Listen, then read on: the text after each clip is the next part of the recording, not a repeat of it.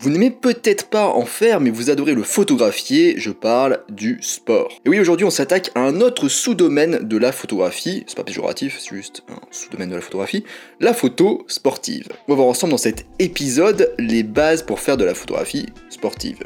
Quel matériel, quel réglage, comment se positionner et plein d'autres questions que nous allons voir ensemble. Allez, en avant, Guingamp.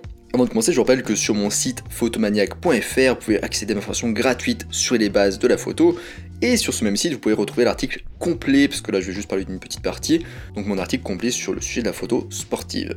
Alors on commence par le matériel pour la photo sportive. Alors les événements sportifs se déroulent parfois en extérieur, parfois en intérieur, parfois le soir, parfois voire la nuit ou en journée, avec un éclairage artificiel ou sous un grand soleil. Il peut aussi pleuvoir, ou pas. Bref, du coup, vous l'aurez compris, pas vraiment évident de déterminer le meilleur matériel nécessaire, mais voici quelques pistes. Pour le boîtier, il y a plutôt 4 caractéristiques qui vont nous intéresser pour la photo sportive. Donc déjà, une vitesse de mise au point rapide, et oui, parce que si le temps de faire la mise au point, l'action est déjà passée, bah ça sert pas à grand chose. Ensuite, autre caractéristique à rechercher, c'est un nombre d'IPS, donc d'images par seconde, assez important. Donc ça veut dire jusqu'à combien de photos par seconde peut prendre votre appareil photo en mode rafale, parce que bien souvent, du coup, en photo sportive, on a tendance à mitrailler une action, mais j'en parlerai plus tard. Donc c'est bien d'avoir un IPS assez élevé pour avoir pas mal de photos sur quelques secondes. Ensuite niveau capteur, donc l'avantage d'un 24x36 donc full frame, c'est que vous aurez plus facilement de meilleurs résultats en basse lumière, donc c'est utile si vous faites de la photo sportive de nuit ou en intérieur notamment. En intérieur c'est très difficile de faire de la photo sportive en plus. Mais les capteurs plus petits vous permettent aussi d'augmenter artificiellement du coup votre distance focale, donc vous êtes plus proche de l'action,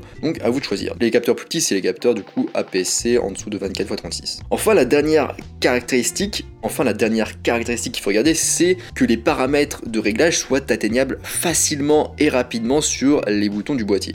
Et parce qu'en photo sportive, en gros le but c'est de rester l'œil dans son viseur et de se concentrer sur l'action. Ensuite, pour les objectifs, ils doivent remplir deux fonctions principales. Donc la première, c'est vous permettre de vous rapprocher le plus possible de l'action parce que vous êtes loin physiquement et parfois même vous ne pouvez pas bouger. Et la deuxième fonction, c'est d'être rapide dans des conditions de faible luminosité. Alors du coup, en général, on choisit un téléobjectif, voire un super téléobjectif et zoom, c'est euh, en général l'idéal, c'est ce qu'on prend en général 200 mm pour les gros sujets comme les voitures ou les chevaux et 300 mm pour les petits sujets comme les coureurs, les cyclistes ou les skieurs. En plus de ça, du coup, il faudrait que votre objectif dispose de la plus grande ouverture possible comme f4 par exemple. Mais je vous dis direct, ça va faire grimper le prix vraiment. Après, un objectif à lentille fixe est aussi une option intéressante parce qu'ils sont moins chers que les zooms, mais en général ils sont rapides donc ils ouvrent grand.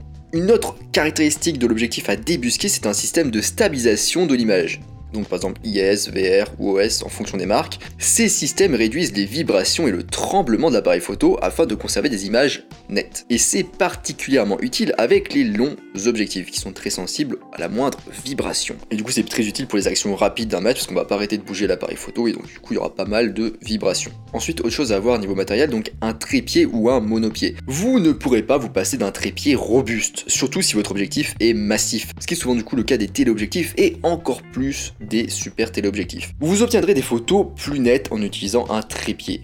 Si vous avez besoin de rester mobile et que votre matériel n'est pas trop lourd, dans ce cas, un monopied, donc un monopode, une meilleure option. Il vous permettra de vous déplacer au gré de vos envies. C'est un peu moins stable qu'un trépied, mais ça permet tout de même de bien réduire les vibrations. Ensuite, des cartes mémoire, vu que vous allez prendre beaucoup de photos, notamment en mode rafale, il va falloir pouvoir encaisser tout ça au niveau des capacités de stockage, et donc des cartes SD. Je vous conseille en général de ne pas prendre des cartes SD avec trop grosse capacité de stockage, mais plutôt plusieurs petites, comme par exemple 32 Go pour ne pas mettre tous vos œufs dans le même panier. Et enfin aussi éventuellement d'ailleurs des batteries, parce que ça peut durer longtemps et vous pouvez beaucoup utiliser votre appareil photo, et la batterie peut très vite se décharger.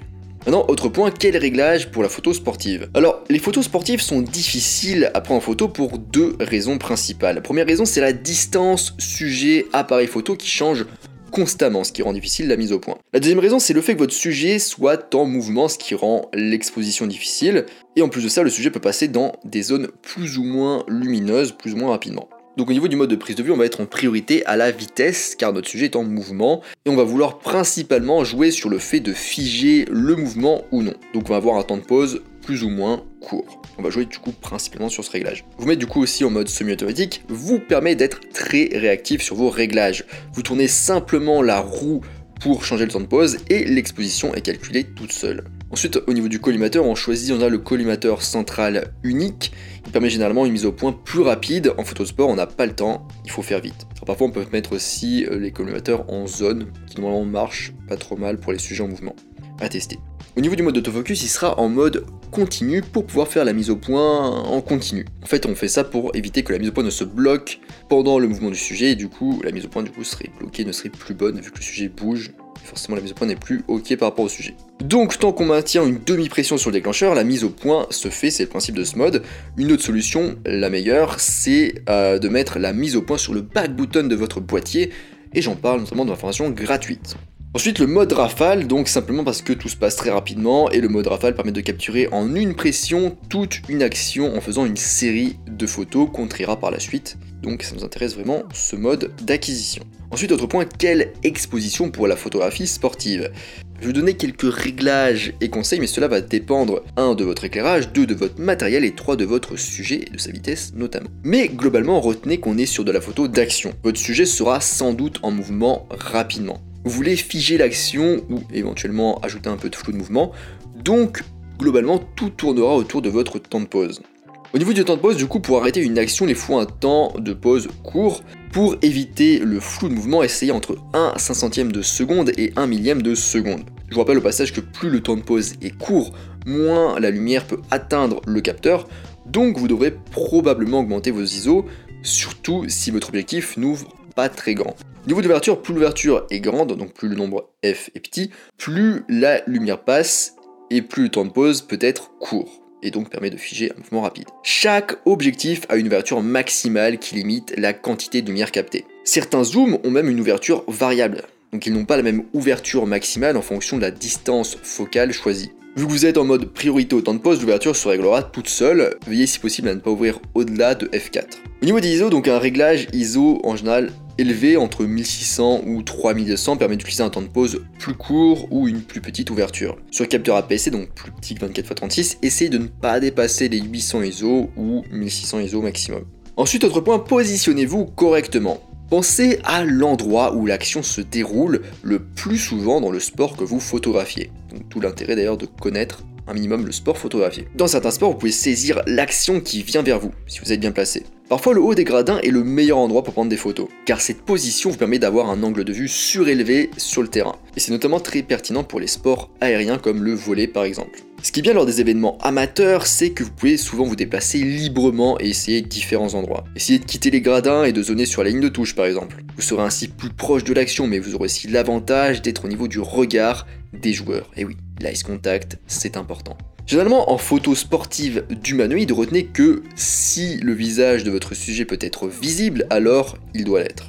Tout ce qui va de la position latérale à la position frontale fonctionne bien, et une position intermédiaire de trois quarts donnera une meilleure impression de profondeur. Par exemple, les voitures de course peuvent être superbes prises de face, tandis que les sujets étroits comme les chevaux, les poneys, les vélos ou les motos ne remplissent pas suffisamment le cadre de face. Il est donc préférable d'essayer de photographier ces types de sujets de côté, légèrement de côté ou de trois quarts. Bien sûr, il y a toujours des exceptions à la règle, les motos et les voitures de course sont souvent très belles vues de derrière. Réfléchissez aussi à votre composition. L'arrière est-il encombré? Si c'est le cas, essayez de vous déplacer, toute sécurité toujours, vers un autre endroit avec un fond moins distrayant, visuellement plus épuré. Ensuite, autre point, le positionnement par rapport au soleil et conseil d'exposition. Au niveau de votre positionnement par rapport à la lumière, le mieux est de vous placer avec le soleil dans le dos. De cette manière, la lumière frappe pleinement votre sujet sur le terrain de jeu permettant de capter un maximum de lumière réfléchissant sur votre sujet et de régler des temps de pause courts et donc de bien figer l'action. Mais pour les plus créatifs d'entre vous, prendre des photos face au soleil vous permet de capturer des silhouettes très graphiques. Le problème d'une lumière aussi directe du soleil, c'est qu'elle crée de grandes disparités de luminosité. Donc on a des zones très lumineuses et des zones très sombres. Et dans ces cas-là, le pose-mètre de votre appareil photo sera très fortement perturbé. Une solution est donc de vous mettre en mode de mesure spot. La mesure spot permet de demander à votre appareil photo de ne mesurer l'exposition que sur une petite zone de votre viseur, en général autour du collimateur central. D'ailleurs, je parle des modes de mesure d'exposition dans ma formation gratuite. De cette manière, vous serez assuré que la partie la plus importante de votre sujet est exposée correctement. La visant donc. Général, il s'agit donc du visage. Donc, comment faire? Vous mettez déjà en mode de mesure spot, donc c'est euh, le mode de mesure avec un petit cercle au centre en général. Vous faites ensuite la mesure de l'exposition sur le visage, donc vous faites une demi-pression euh, du déclencheur. Ensuite, vous bloquez l'exposition, donc avec un bouton sur Canon, par exemple, c'est l'Astérix. Sur Nikon, c'est un bouton du style AEL ou euh, un truc comme ça. Ensuite, vous allez recadrer, donc comme vous le souhaitez, et vous allez déclencher. En utilisant du coup la mesure spot comme ça, d'autres zones autour de votre sujet seront probablement trop lumineuses ou trop sombres et donc sans détail. Mais ce n'est pas trop grave. L'essentiel est que le visage soit lisible, c'est le visage bien souvent qui transmet les émotions entre C'est la fin de cet épisode sur la photo sportive. Vous pouvez retrouver beaucoup plus de détails dans mon article que je vous laisse du coup sur mon site photomaniac.fr. Je parle notamment de timing et de comment capturer l'émotion et plein d'autres choses. Sur mon site, vous pouvez aussi retrouver l'information gratuite sur les bases de la photo. Moi je vous laisse ici dans votre match et je vous dis à bientôt sur les internets mondiaux.